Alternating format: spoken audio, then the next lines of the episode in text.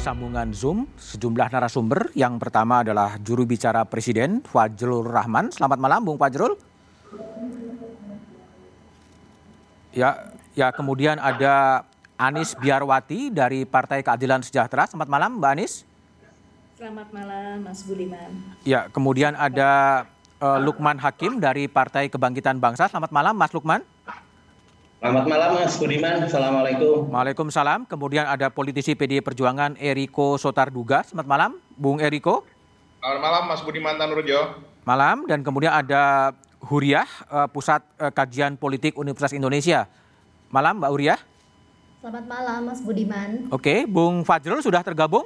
Sudah bergabung lagi? Oke, Bung Eriko, saya ingin tanya kepada Bung Eriko ya ini Presiden Jokowi biasanya bergerak cepat ya dan untuk uh, membentuk kabinet mengumumkan kabinet publik menantikan sudah dua hari Rabu yang biasanya dipilih oleh Presiden Jokowi untuk mengumumkan kabinet. Tapi sekarang belum terjadi. Apa yang terjadi, Bung Eriko? Ya, begini, Mas Budiman Tanurjo. Uh, ya, saya tidak ingin menduga-duga ya, walaupun hmm. namanya Eriko Sotarduga kan begitu ya, iya. Mas Budiman. Uh, situasi ini kan memang bukan situasi yang normal, artinya uh, situasi pandemi COVID ini seluruh oh. dunia mengalami kita apalagi kan begitu. Nah, oh. Nah, kalau di, kalau kita tidak mengikuti, tidak apa ya uh, on the track, artinya pemerintahan ini tidak ada perubahan, justru itu yang harus dipertanyakan. Nah, sekarang dengan situasi yang seperti ini kan juga Bapak Presiden Joko Widodo harus menyesuaikan, menyelaraskan okay. dan juga memberikan satu keyakinan kepada masyarakat bahwa ini bisa di follow up, bisa diikuti dengan dengan baik. Seperti itu, Mas Oke, okay, tapi pertanyaan saya, Bung Eriko, biasanya kan Pak Jokowi cepat ya begitu persetujuan DPR uh, soal peleburan kementerian di, disetujui langsung hari Rabu dan kemudian hari Rabu berikutnya udah dua Rabu terlewati. Apakah memang ada tarik menarik di sana sehingga agak lambat begitu? Nah, kalau disebut tarik menarik ini kan dalam versi masing-masing. Ini kan versinya Mas Budiman Tanurjo. Nah, kalau, kalau versinya Eriko gimana? Kalau versi kami melihatnya bahwa inilah dalam menentukan, kan ini kan harus memilih personil yang tepat di dalam okay. karakteristik yang tepat juga dalam situasi yang tepat. Hmm. Nah, apakah dalam hal ini kita masih mau terburu-buru untuk untuk menjadikan hal ini? Kan tidak juga seperti itu. Dan oh. kalau dilihat sebenarnya Mas Budiman, kita juga harus harus memperhatikan betul bahwa saat ini kan situasi dalam bulan Ramadan, bulan hmm. puasa, oh. baik, hari yang baik kan oh. begitu.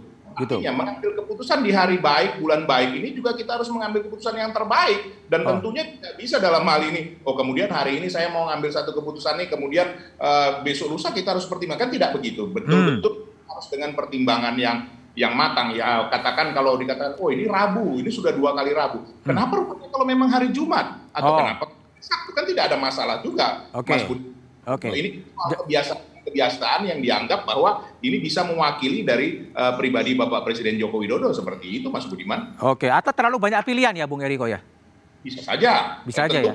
Yang terbaik dari yang terbaik kan tentu tidak tidak semudah itu, Mas Budiman. Tentu kan misalnya kriteria-kriterianya seperti okay. dalam hal uh, satu kementerian, misalnya Kementerian Investasi kan harus dipilih yang hmm. benar-benar memahami investasi seperti apa. Kan okay. kami 11 sudah membahas yang dibentuk namanya Lembaga Penjaminan Investasi atau Sovereign okay. Wealth Fund. Nah, okay. tentu memimpin ini untuk merealisasikan ini kan harus orang-orang yang memang sudah berpengalaman yang memang karakteristiknya pas dalam dunia investasi dan juga yang bisa diterima oleh pihak luar dengan track record yang jelas. Nah ini tentu tidak tidak juga pada saat ini oh ini saja yang tepat kan tidak seperti itu Mas Budiman. Oke baik saya ke Bung Lukman Hakim dari PKB. Uh, eh, Mas Lukman kalau PKB lihat sekarang isu reshuffle yang muncul berbagai analisis yang muncul gimana sih kalau PKB melihat reshuffle kabinet uh, kedua di periode kedua dari Presiden Jokowi ini? Menurut saya uh, pertama Presiden Jokowi menikmati dinamika yang terjadi. Menikmati? Dua minggu terakhir inilah. Ah, menikmati gimana tuh? Manuver-manuver politik, ah. sorongan nama-nama dari okay. banyak pihak, spekulasi-spekulasi. Ah. Barangkali Presiden menikmati itu sekaligus mengambil manfaat ketika banyak nama disorongkan ke publik melalui media, mungkin hmm. juga langsung ke beliaunya, pilihan-pilihan menjadi tersedia makin banyak, tinggal dipilih mana yang paling baik dari yang terbaik-terbaik itu. Saya kira menikmati situasi ini. menikmati itu artinya apa? Mendapatkan uh, apa keuntungan politik dari itu atau gimana? Ya, ketika isu reshuffle menjadi concern publik yang cukup menyedot perhatian seperti sekarang, oke. Okay. Lalu pada akhirnya Presiden mengumumkan reshuffle yang itu memenuhi ekspektasi publik, nah itu pasti kan gelembung dukungan ke kalau Presiden suara itu akan. Gambar kita nggak Saya kira proses sekarang sedang menuju ke situ, Mas Budiman. Oke, Bung, Bung Lukman, pertanyaan saya ya kan. Ter... Saya Bung Lukman, uh, pertanyaan saya adalah. lagi masuk lagi tuh, tapi Bu, belum di invite.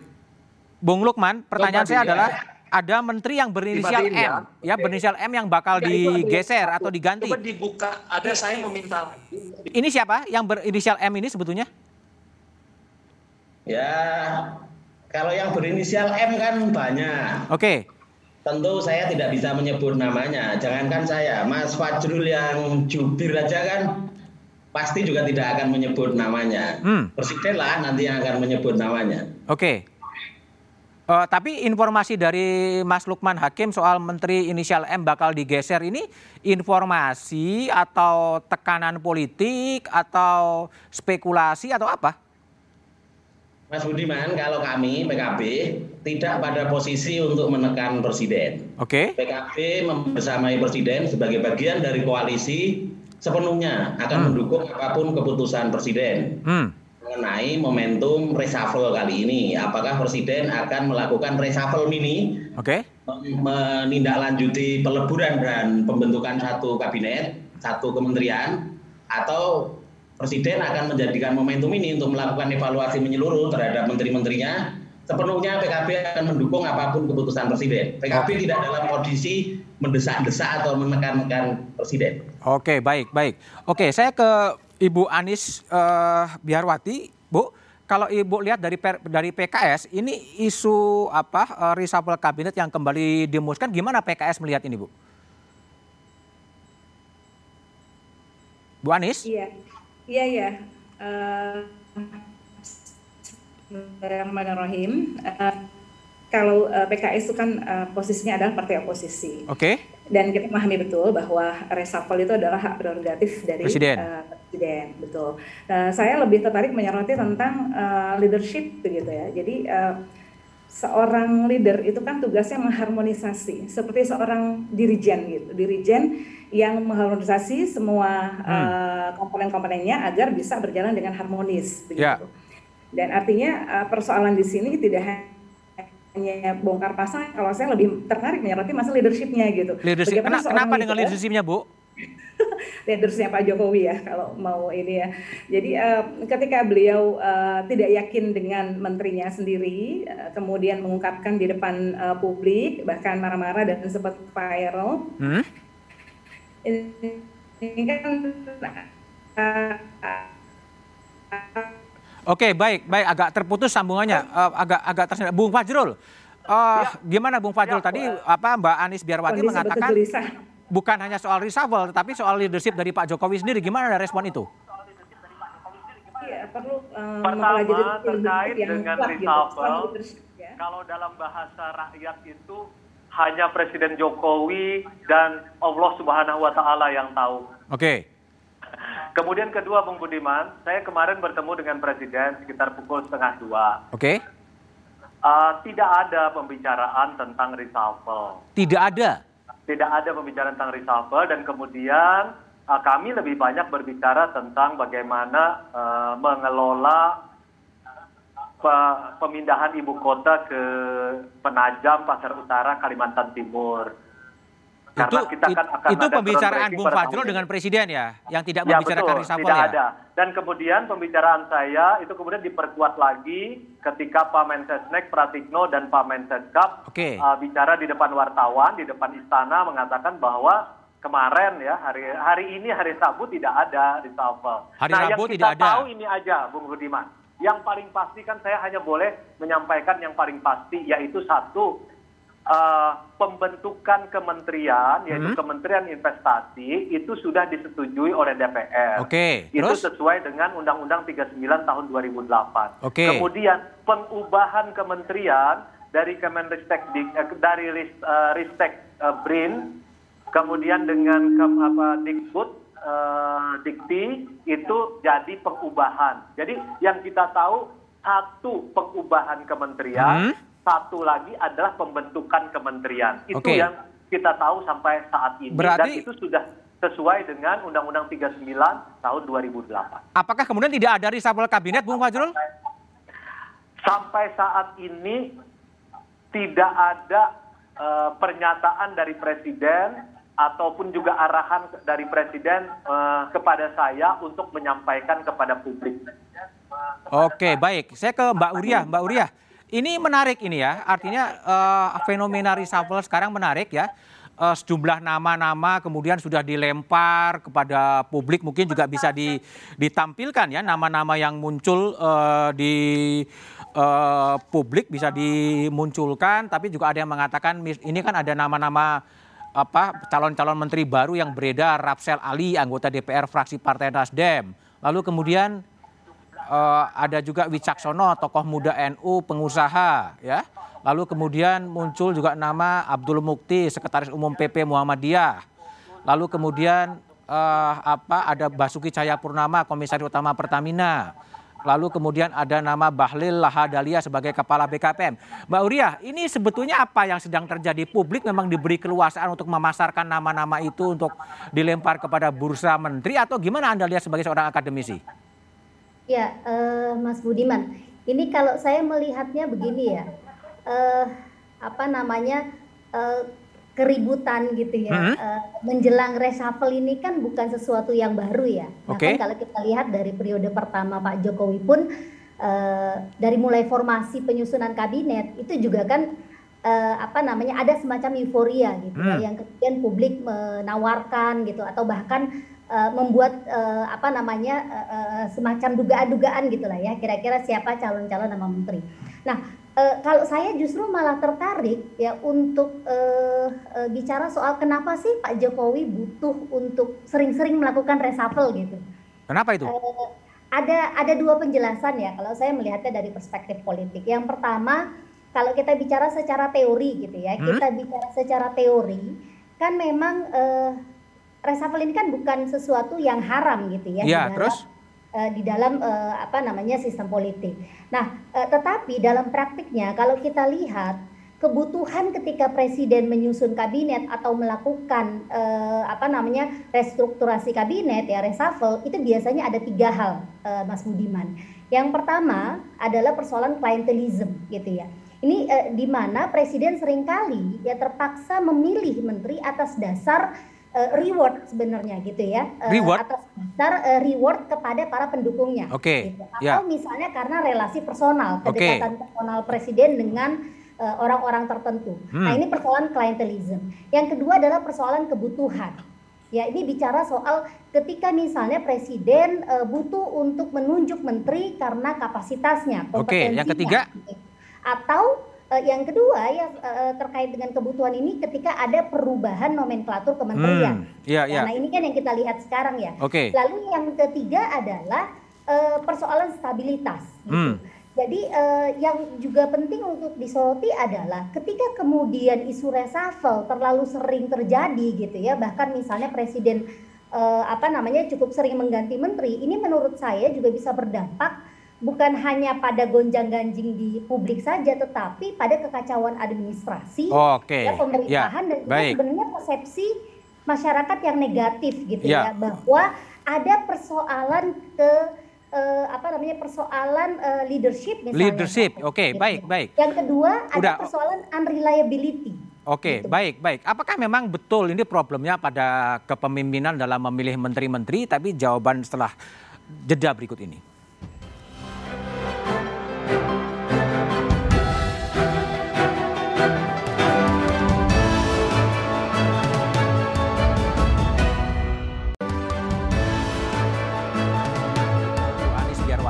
Politisi dari Partai Keadilan Sejahtera. Bu Anies, jadi disebutkan bahwa reshuffle kabinet juga sangat tergantung kepada leadership dari Presiden Jokowi. Apa yang dimaksud? Ya, tadi sebenarnya saya sudah menyampaikan itu ya, uh, bahwa bagaimanapun uh, menteri adalah para pembantu-pembantu presiden. Leadernya okay. adalah presiden. Hmm. Presiden itu sebagai uh, dirijen okay. ya, untuk mengkoordinasikan kerja menteri-menterinya untuk bisa mencapai visi visi hmm. beliau gitu. Yeah. Dan ini menuntut uh, bagaimana beliau itu mengarahkan para menteri-menterinya terputus lagi selaras sejalan dengan visi dan mencapai gitu. Jadi bukan ya atau uh, beliau tidak mengetahui dengan pasti kapasitas menteri-menterinya ini gitu. Makanya saya akan uh, berbicara soal uh, kriteria saja gitu karena hak prerogatif presiden untuk memilih siapa yang akan hmm. membantunya yang dia yakini atau dia percaya bisa uh, membantu dia dalam mencapai visinya. Uh, jadi uh, yang pertama tentu kita harus melihat integritas gitu. Okay. Pelajaran penting dari Presiden Jokowi adalah uh, ketika uh, menterinya terlibat kasus, okay. gitu, apalagi di tengah pandemi dan hmm. kasusnya pun bansos. Ini adalah satu pelajaran penting. Integritas itu harus menjadi kriteria utama saya kira. Hmm. Dan kemudian yang kedua kapabilitas atau kapasitas. Uh, tidak mungkin kita menyerahkan satu pekerjaan bukan kepada yang ahli begitu. Okay. Dan ini tentu saja uh, harus diteliti dengan baik gitu. Uh, saya kira Pak Jokowi punya banyak tim juga yang bisa melihat mengeker. Jadi, hmm. uh, tapi kalau kita dari penjelasan Mbak Huria tadi bahwa ada kemungkinan ini karena kedekatan atau apa itu uh, uh, kita tidak bicara soal itu ya. Jadi uh, dari mana pun birokratkah atau partai politika, tapi kapabilitas ini harus kapabilitas. diyakinkan. Karena okay. yang diurusin Indonesia, betul hmm. Indonesia bukan sekedar organisasi kecil. Ya. Uh, jadi mempertaruhkan Indonesia kepada orang yang tidak kompeten itu sangat berbahaya. Okay. kemudian yang ketiga saya kira juga harus kita perhatikan uh, masalah akseptabilitas. akseptabilitas. Bagaimana penerimaan publik begitu. Hmm. Betul, penerimaan publik. Kalau uh, memasang orang yang kontroversial ini akan kontraproduktif gitu. Jadi siapa yang kontroversial, Bu? Ya saya tidak bisa menyebutkan itu kan haknya Pak Jokowi ya. Tadi kan okay. Pak Fajrul juga bilang ada gitu. Tapi uh, intinya adalah bahwa siapa pun yang akan dipilih oleh Presiden Jokowi ini harus bisa membantu beliau begitu. Okay. Dan beliau harus bisa mengarahkan, menertibkan, kemudian membawa timnya ini menjadi satu teamwork yang bisa mencapai visi yang beliau canangkan. Oke, okay, baik, gitu. baik Bu Bu Bu Wani. Sekarang ke Bung Eriko. Betul, Bung Eriko. Kadang-kadang Presiden Jokowi salah milih menteri tadi, yang soal integritas, soal kapabilitas dan soal soal apa uh, akseptabilitas? Akseptabilitas. Ya, kali ini banyak sependapat dengan uh, Bu Anies bukan karena uh, pakaiannya menuju merah ya, ya. saya ya. mau mengatakan itu. Tapi benar yang disampaikan oleh beliau bahwa itulah tadi yang saya sampaikan di awal dalam memilih ini tentu kan harus betul-betul berhati-hati. Hmm. Tadi katakan juga sebagai apa namanya dirijen. Ya. Nah, sekarang saya tanya Mas Budiman, kalau dirijen ada satu yang katakan suaranya mungkin caranya tidak kurang pas, tentu bisa dirubah posisinya. Ah. Bisa kan? Oh, ada ya? Sesuai ininya. Bisa juga diganti orangnya. Oh. Ini, ini kan okay. bagian dari penataan organisasi. Mas Budiman, ini sebenarnya kalau dikatakan tidak ada reshuffle dalam situasi yang begini, justru aneh. Lihat ya, kalau kita mau melihat seperti contoh negara maju Jepang, hmm. berganti perdana menteri, berganti menteri tidak ada masalah. Yeah. Nah, tidak usah jauh-jauh Jepang. Lihat hmm. uh, di Thailand, bagaimana di situ ada kudeta, ada apa, tapi tetap pergantian menteri itu hal-hal yang biasa saja. Jadi sebenarnya dalam hal ini, ini penyesuaian ini memang harus dilakukan. Ini kan bukan situasi yang normal, Mas Budiman. Situasi pandemi COVID ini, situasi yang tidak banyak tidak bisa berjalan. Oke, oke. Okay. Jadi, jadi Bung Eriko, seberapa besar kementerian yang harus dirombak karena dikaitan dengan pandemi ini? Sekarang gini, ini kan sudah dibentuk yang namanya LPI. Tadi saya sebutkan. Oke, okay, ya, ya. Harus disesuaikan dengan Kementerian Investasi. Okay. Nah, kalau kita lihat juga, Ristek digabungkan dengan Kementerian Pendidikan dan Kebudayaan. Bukankah memang pendidikan itu akhirnya adalah riset dan teknologi? Tetapi begitu besar anggaran di setiap departemen. Ini kan harus dibenahi, digabungkan, bukan sekedar badlitbang, tapi menjadi BRIN, menjadi hmm. badan inovasi nasional. Seluruh departemen itu Mas Budiman, Mas Budiman tahu berapa anggarannya? 22 sampai 23 triliun. Bayangkan kalau itu digabungkan, begitu banyak riset inovasi yang okay. dilakukan luar negeri. Kita tidak mendapatkan apa-apa. Jadi nanti BRIN ini juga bukan hanya sekedar badan riset, tetapi juga dapat menghasilkan pendapatan untuk negara ini, prospek yang luar biasa ke depan. Nah, okay. Indonesia dahului. Nah ini sebenarnya yang harus kita lakukan. Bahwa sebenarnya perubahan itu kan keniscayaan. Keniscayaan, nah, ya. Dalam situasi begini. Harus berubah ya seperti nggak ada apa-apa, seperti nggak ada sesuatu. Wah itu justru aneh. Oke. Okay. Tetapi tentunya sekali lagi Mas Budiman memilih orang kan ya, tidak harus pas ya. Semudah itu akseptabilitas tadi dikatakan sama ya. in, integritas dan lain itu kan bukan sesuatu hal oh ini saya mau pilih ini saya mau ini cocok di sini tapi belum tentu cocok di sana nah menyesuaikan ini kan harus waktu harus, ya itulah namanya yang disebut uh, dirijen yang baik oke okay.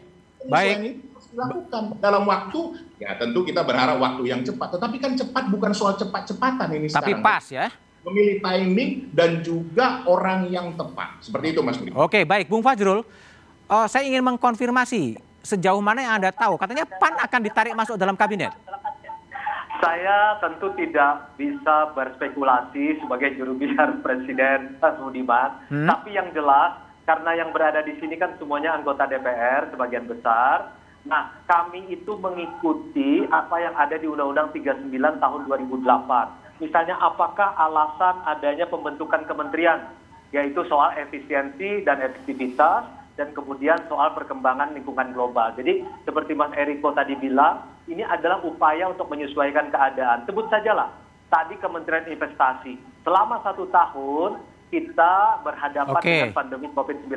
Kita memerlukan pertumbuhan 5 sampai 7 persen, okay. kata Pak Jokowi di 2021. Karena itu kita memerlukan Kementerian Investasi. Investasi okay. Artinya sesuai dengan pertimbangan yang ada dalam undang-undang. Okay. Kemudian dalam pembentukan Kemendikbudristek, tadi bagus disebutkan oleh Pak Eriko juga, ini juga dalam upaya efisiensi dan efektivitas dan juga agar lebih uh, fokus dalam menghadapi persoalan karena oh. ada kesesuaian antara apa Dikbud dengan Ristek. Jadi ada kesesuaian. Nah, kami mengikuti apa yang ada di Undang-Undang 39 okay. dan tentu itulah pertimbangan yang akhirnya diterima okay, oleh teman-teman anggota DPR. Baik. Karena sesuai baik. dengan undang-undang yang dipertimbangkan baik. oleh mereka. Saya, saya ke Mas Lukman Hakim. Mas Lukman, udah yes. dengar belum sih kemudian bahwa PAN akan ditarik masuk dalam kabinet? Ya belum dengar dengarnya baru dari Mas Budiman. Tapi begini Mas Budiman, hmm. uh, mohon izin. Kalau tadi dibilang soal leadership, saya tidak melihat problem reshuffle. Reshuffle sebagai problem berkait dengan leadership presiden. Hmm. Reshuffle itu hal yang lumrah, yang biasa terjadi, disesuaikan penyesuaian dengan perkembangan situasi. Yang kedua, okay. saya lebih melihat bahwa kita ini masih ada regulasi yang harus disempurnakan. Okay. Apa regulasi itu?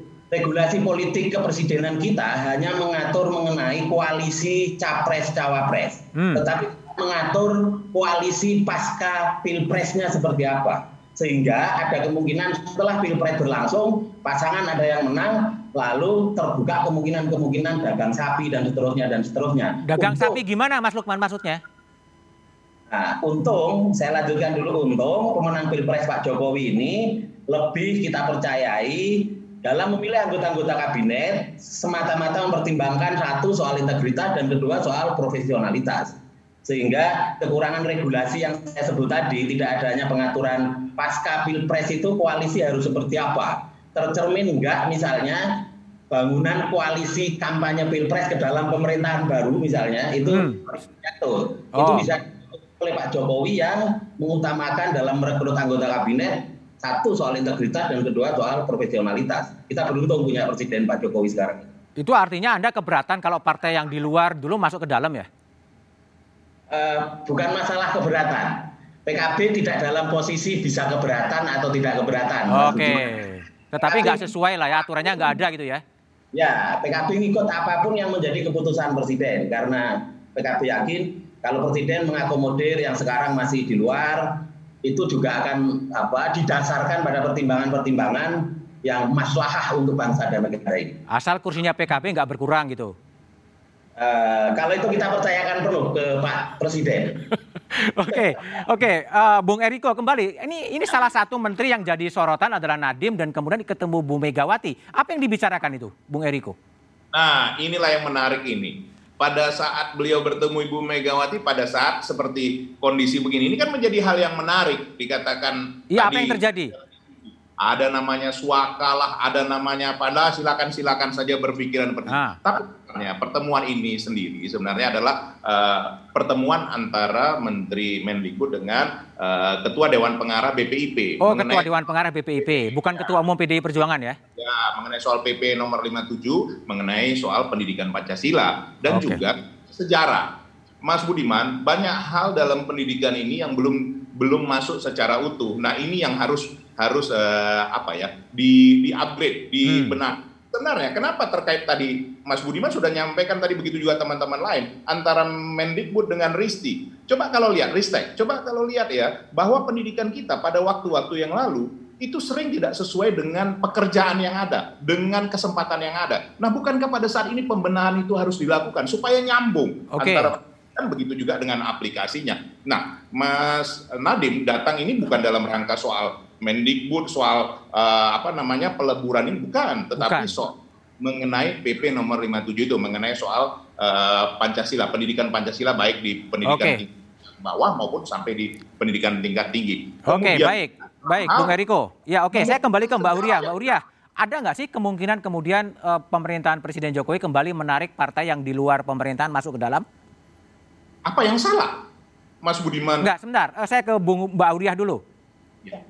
Kalau melihat kebiasaan sebelum-sebelumnya, kemungkinan itu saya rasa ada ya, Mas. Ada ya. Okay. Karena begini, ada dua ciri khas yang bisa kita lihat dari karakteristik pemerintahan uh, Pak Jokowi. Yang pertama adalah politik akomodatif, okay. ya. yang kedua adalah politik klientelisme. Hmm. Dan ini terlihat sebenarnya dari awal ketika Pak Jokowi me, uh, apa namanya menyusun kabinet gitu ya maupun memilih orang-orang yang akan ditempatkan pada jabatan-jabatan okay. uh, eh, politik tertentu gitu. Jadi uh, artinya kalau melihat karakteristik itu kemungkinan dia mengakomodir partai yang uh, di luar ya tadinya di luar pun sangat mungkin. Oke, okay. baik. Bisa semuanya Bu, masuk satu gerbong. Oke, okay. Bung Eriko. Jadi gimana? Tadi kan Bu Arya mengatakan ada klientelisme dan kemudian juga politik akomodasi. PAN kemungkinan akan masuk? Mas Budiman, tidak ada yang tidak mungkin. Tidak yang tidak mungkin. Oke. Okay. Suatu hal yang unik yang ditampilkan oleh Pak Presiden Joko Widodo. Oke. Okay. Coba lihat. Semua yang tampil yang katakan punya prospek di tahun 2024, termasuk Mbak Puan ada di di DPR, yang lain-lain masuk menjadi menteri. Bukankah ini juga satu hal yang menarik ini sebenarnya? Coba Oke. Okay. Oke. Okay. Jadi memberikan panggung kepada semuanya gitu ya. Ini legacy dari Presiden Jokowi ya bahwa Anda harus membuktikan kalau Anda memang profesional, Anda punya kemampuan, tunjukkan di sini, tunjukkan hasil kinerja Anda, bukan hanya sekedar wacana, bukan hanya okay. sekedar tetapi apa hasilnya dan itu yang yang ditunggu oleh rakyat sebenarnya ini kan membuka kesempatan yang seluas-luasnya kepada okay. siapa mampu kita tidak mendikotomikan dari partai mana okay. ataukah dari profesional ataukah dari dari sudut mana. Tetapi sekali lagi yang paling utama dia mampu mengerjakan tugas yang diberikan dalam jangka waktu tertentu. Ini waktunya pendek, loh Mas Budi. Oke. Okay. Okay. Pandemi COVID ini dan jadi, masa pemerintahan tinggal tiga setengah tahun lagi. Oke, okay. Bung Bung Eriko. Jadi saya saya coba pertajam ya. Jadi kalau dari sisi Anda kalau PAN ditarik masuk PDIP oke-oke aja kan? Ada kami dirugikan. Oke, okay. nggak masalah. Kalau, kalau Demokrat kemudian dimasukkan juga nggak ada masalah kan? Kalau mau ditambahin, alhamdulillah. Mau yang lain pun dimasukkan boleh. Boleh Jangan saja. Kan, kalau PKS juga masuk juga nggak apa-apa kan? Ya, bagaimana? Kalau PKS juga ikut masuk nggak apa-apa kan? Sehingga semua partai berada di pemerintahan. Tadi saya sudah sampaikan Bu Anies pun kalau ditarik kenapa tidak? Ini sahabat saya. Okay. Beliau akan baju pun sudah mendekati merah. Orange kan sudah menuju merah sebenarnya kalau mau mau lihat secara, secara jujurnya. Jadi tidak ada yang salah dalam hal ini. Oke, okay. oke. Okay. Bagaimana wajah ke depan dari kabinet Presiden Jokowi? Jawabannya setelah jeda berikut ini.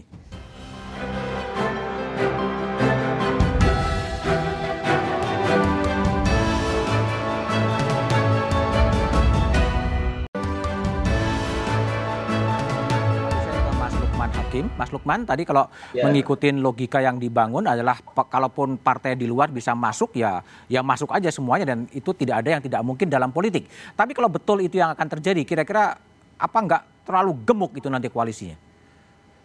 Sepanjang sumber daya yang direkrut masuk ke kabinet itu memenuhi kualifikasi dan kebutuhan untuk menuntaskan agenda-agenda yang diprioritaskan presiden, ya tidak ada urusan gemuk tidak gemuk mas tapi ya kembali ke figur-figur yang direkrut itu kalau latar belakangnya apa pun kan tidak masalah. Okay. dari partai yang sekarang ada di dalam partai yang ada di luar dari non partai yang penting tidak dari luar negeri aja kan kalau tidak dari asing, luar negeri ya hmm, oke okay. orang asing kan tidak boleh kalau orang asing oh oke okay. oke okay. Ba baik Bung Fajrul jadi apakah betul sih dalam percakapan-percakapan Anda dengan Pak Jokowi kadang memang ada niat untuk kemudian setelah dulu capres Pak Prabowo jadi Menhan, cawapres jadi Menteri Pariwisata Ekonomi Kreatif, sekarang ada juga keinginan PAN ditarik masuk dan lain sebagainya. Itu memang uh, ada diskusi-diskusi seperti itu, Bung Fajrul? Budiman, Presiden kan selalu mengatakan bahwa yang akan ditarik itu adalah putra-putri terbaik Indonesia. Mirip seperti yang dikatakan oleh uh, Pak Ibu dan Bapak yang sekarang di sini hmm. soal kapabilitas. Jadi Presiden ingin menuntaskan tentang Indonesia maju, Indonesia sentris, target ekonomi 5 sampai 7 persen pada tahun 2021, lalu kemudian melakukan pengubahan dan pembentukan kementerian, dan tentu beliau akan mengambil putra-putri terbaik Indonesia dari 270 juta itu siapa saja yang menjadi WNI berhak menjadi menteri di dalam okay. kementerian yang akan dimasukkan. Jadi tidak mempertimbangkan Jadi asal partai politik ya Pak Fadrul ya? Tidak. Presiden mempertimbangkan tentang kapabilitas. Okay. Nah itulah gunanya kepemimpinan yang bisa membawa Indonesia dalam satu tujuan hmm. bersama. Hmm. Toh tidak ada oposisi. Di Indonesia kan bukan kabinet parlementer kan? Oke. Ini juga oposisinya sayup-sayup aja sebenarnya. Tidak ada kabinet bayangan, suaranya pun kadang-kadang juga tidak terlalu Keras. bertentangan dengan pemerintah. Okay. Jadi yang terpenting setiap warga negara Indonesia, putra-putri terbaik Indonesia, berhak punya hak yang sama untuk masuk di dalam kabinet uh, Indonesia Maju. Oke, Bu Anies, jadi kalau betul tadi bahwa Presiden Jokowi memang tidak mempertimbangkan asal dari partai politik asal punya kapabilitas dan semuanya kemudian ditarik, kira-kira nanti uh, wajah demokrasinya seperti apa ya Bu Anies ya? Ya, uh, saya tadi mendengar sih uh, Pak Fajrul ya, uh, saya kira berbeda pendapat itu biasa. Ya, ini menjaga batasan demokrasi bahwa berbeda pendapat di negeri ini itu sah saja. Termasuk juga ketika uh, kita menyadari bahwa uh, Pak Presiden juga kemarin menang pemilu, kemudian uh, kita mendukung calon lain, kemudian kita kalah, maka kita beri kesempatan untuk menjaga kepatasan demokrasi, gitu ya. Uh, dan uh, tentu saja kita bukan uh, oposisi dalam tanda kutip tadi yang di, tidak ada, tapi bagaimana kita membuat check and balance gitu. Bagaimana kita uh, menjaga Indonesia ini kan punya kita bersama. Hmm. Indonesia milik kita bersama. Jadi uh, bagaimana PKS juga ikut menjaga Indonesia. Hmm. Uh, dan uh, saya kira bahwa ketika kita memilih tempat sebagai di luar pemerintahan yang konstruktif ya. Uh, kita tidak asbun saja begitu ya. Dan kalau tidak bilang dan karena itu uh, kita mencoba untuk uh, bagaimana membuat apa namanya opini-opini yang uh, boleh coba dilihat. Kalau PKS memberikan kritik itu kan bukan kritik yang asbun gitu. Kita punya uh, dan tujuannya adalah bagaimana menjaga Indonesia ini tetap berada pada uh, satu yang ini. Kita tidak mengatakan uh, bahwa uh, apa sesuatu yang ini dikritik itu karena begini tidak, tetapi memang perlu dikritik gitu Ya tapi kalau menurut Bung Fajrul, Bu Anies kalau menurut Bung Fajrul, kritiknya pun sayup-sayup sebetulnya. Ya. Kritiknya pun sayup-sayup sebetulnya kritik dari PKS itu. Nah itu itu ya ya mungkin Pak Fajrul kan adanya di dalam istana. Iya ada gangguan lagi. Jadi kritiknya tuh sayup-sayup nggak terdengar. Beliau dalam istana. Ya, Oke, Bu Mbak Bu Uria. Jadi itu, jadi gimana? Kawan saya di komisi sebelah saya Ya, Mbak Uria, Mbak Uria. Jadi gimana Anda lihat ya, kalau memang tadi di dalam istana gitu. Oke, oke. Bu Uria, Mbak Uria. Jadi gimana uh, kalau Bu Uria lihat kalau memang betul Pak Jokowi ini kan memang uh, selalu keluar dari pakem-pakem yang ada ya termasuk ketika capres kebun, capres, cawapres masuk dalam kabinet dan mungkin juga sekarang bukan tidak mungkin semua kekuatan-kekuatan di luar ditarik masuk ya. Tolong video, audionya. Ya. Uh, argumen yang tadi disampaikan uh, Bung Eriko ya kan seolah-olah kan uh, apa namanya demokratis gitu ya bahwa uh, yang akan ditarik adalah putra putri terbaik bangsa kemudian juga uh, gotong royong dan lain sebagainya gitu ya kabinet tetapi kalau kita kalau kita lihat gitu ya perilaku politik yang seperti ini kan sebenarnya menihilkan proses demokrasi yang sudah berjalan selama ini gitu ya. Kita sudah melewati proses uh, apa namanya pemilu yang bahkan uh, sangat uh, apa namanya memecah belah masyarakat gitu ya. Tetapi kemudian uh, pasca pemilu elit punya logikanya sendiri gitu. Jadi eh, perang-perangannya pada saat pemilu itu ya ya bohong-bohongan gitu loh. Padahal masyarakat di bawah itu kan gontokan apa gontok-gontokannya tuh beneran gitu ya. Oke. Okay. Nah, balik ke soal reshuffle eh, Mas Budiman saya melihat gini. Meskipun reshuffle ini memang adalah hak prerogatif presiden gitu ya, tetapi pada kenyataannya kan ada sumber kekuatan lain di luar kepresidenan yang bisa mempengaruhi keputusan reshuffle gitu ya. Apa itu? Salah satunya misalnya kita bicara soal partai politik gitu karena e, bagaimanapun ya partai politik itu juga merasa punya e, hak gitu ya untuk e, terlibat di dalam e, politik eksekutif gitu. Nah persoalannya adalah partai politik kita sering kali tidak punya kendali yang cukup terhadap perwakilannya di eksekutif gitu. Gimana Jadi maksudnya? Kalau tadi argumennya misalnya memilih yang terbaik, apakah oh. partai yang mampu menempatkan orang-orang yang uh, bisa dibilang uh, the right man uh, on the right place gitu ya. Jadi bukan hanya sekedar meminta jatah kursi, uh, menyodorkan nama, tetapi bertanggung jawab gitu loh terhadap nama-nama yang disodorkan itu. Nah, kalau kita lihat dari rangkaian reshuffle selama ini, saya kok melihatnya ada kecenderungan ini persoalannya adalah unreliability gitu ya. Jadi ketika kemudian menteri-menteri yang dipilih itu itu uh, punya persoalan yang akhirnya membuat masyarakat tidak percaya. Jadi ada ketidakpercayaan kepada individu menteri yang ada di kabinet. Itu sebabnya misalnya menteri itu harus diganti. Hmm. Nah, uh, konteks ini saya melihat gini, jabatan menteri ini kan sebenarnya prekariat, ya kan? Jabatannya tidak pasti gitu ya. Mereka cenderung ingin mengamankan kekuasaan atau pengaruhnya dengan cara misalnya menciptakan atau bahkan memperkuat ikatan-ikatan personal. Nah bisa jadi ya ini misalnya mengganggu kepentingan atau popularitas presiden.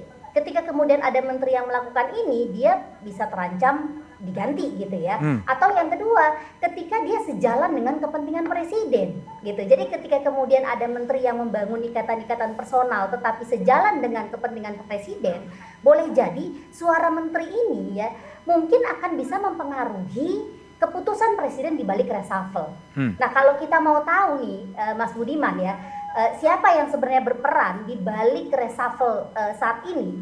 Mudahnya sih gini aja, lihat saja nanti orang baru yang masuk ke kabinet itu okay. orang dekatnya siapa? Orang nah, dekatnya siapa? Orang dekatnya siapa? Kalau okay. kita bisa lihat, nah itu ketahuan pasti di dalam pengambilan keputusan uh, reshuffle itu Pak Presiden gitu ya uh, apa namanya uh, juga dipengaruhi gitu ya oleh okay. uh, suara orang tersebut. Oke, okay, baik. Apakah kemudian setelah uh, DPR menyetujui perubahan nomenklatur, penggabungan kementerian memang reshuffle harus dilaksanakan di tengah pandemi? Tapi jawabannya adalah setelah jeda berikut ini.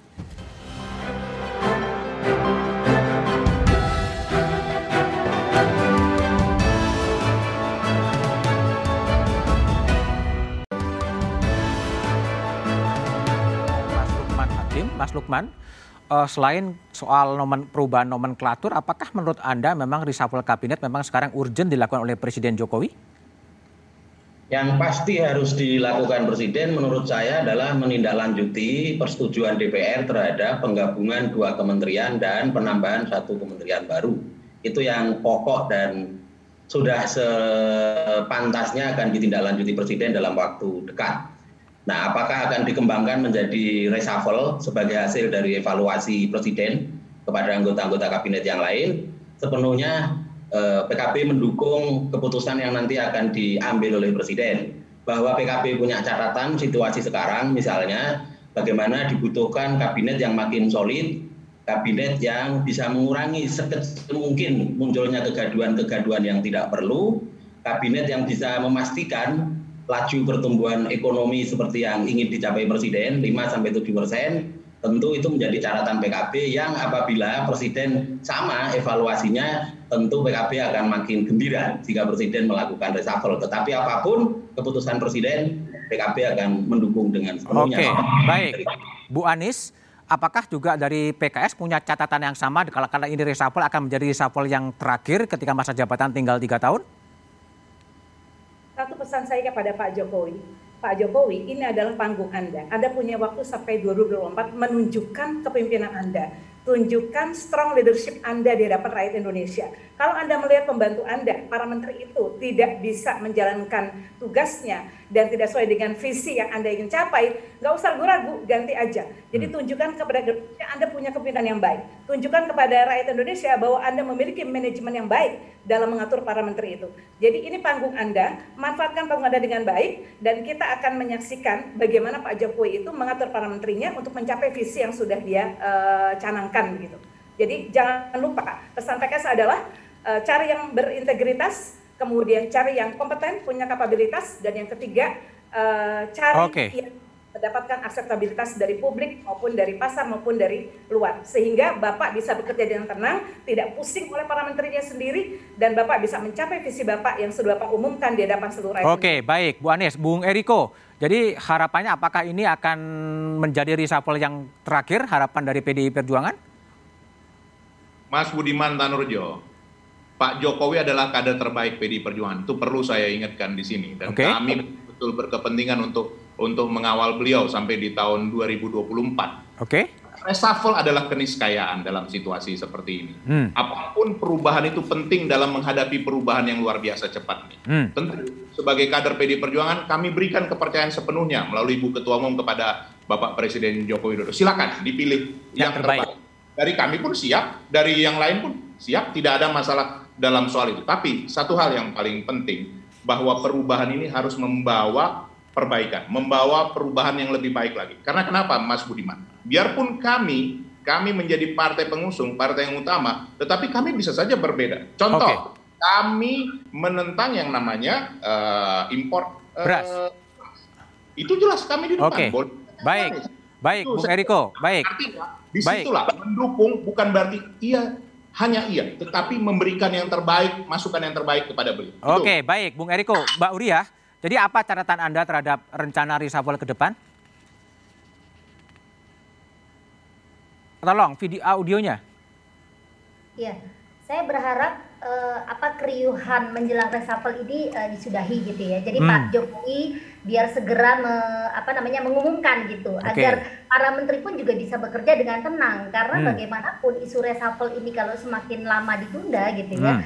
Orangnya juga jadi resah bekerja gitu. Mereka bertanya-tanya apakah mereka akan diganti atau tidak. Okay. Itu Yang kedua, saya berharap tentu saja karena Pak Jokowi hanya punya sisa waktu tiga tahun, maka reshuffle ini adalah reshuffle yang terakhir. Terakhir, gitu. oke. Okay. Walaupun tidak mungkin kita berharap ada orang yang uh, ahli gitu ya, uh, membentuk kabinet ahli, tapi setidaknya siapa pun yang dipilih oleh Pak Jokowi nanti gitulah adalah orang yang memang memahami apa visi Pak Jokowi nantinya untuk diimplementasikan di dalam kebijakan eksekutif. Oke, Itu. baik, baik, Bung Fajrul, ada harapan agar apa kegaduan kerisauan yang terjadi akan reshuffle kabinet segera diakhiri. Apakah ini akan menjadi reshuffle yang terakhir di era Presiden Jokowi?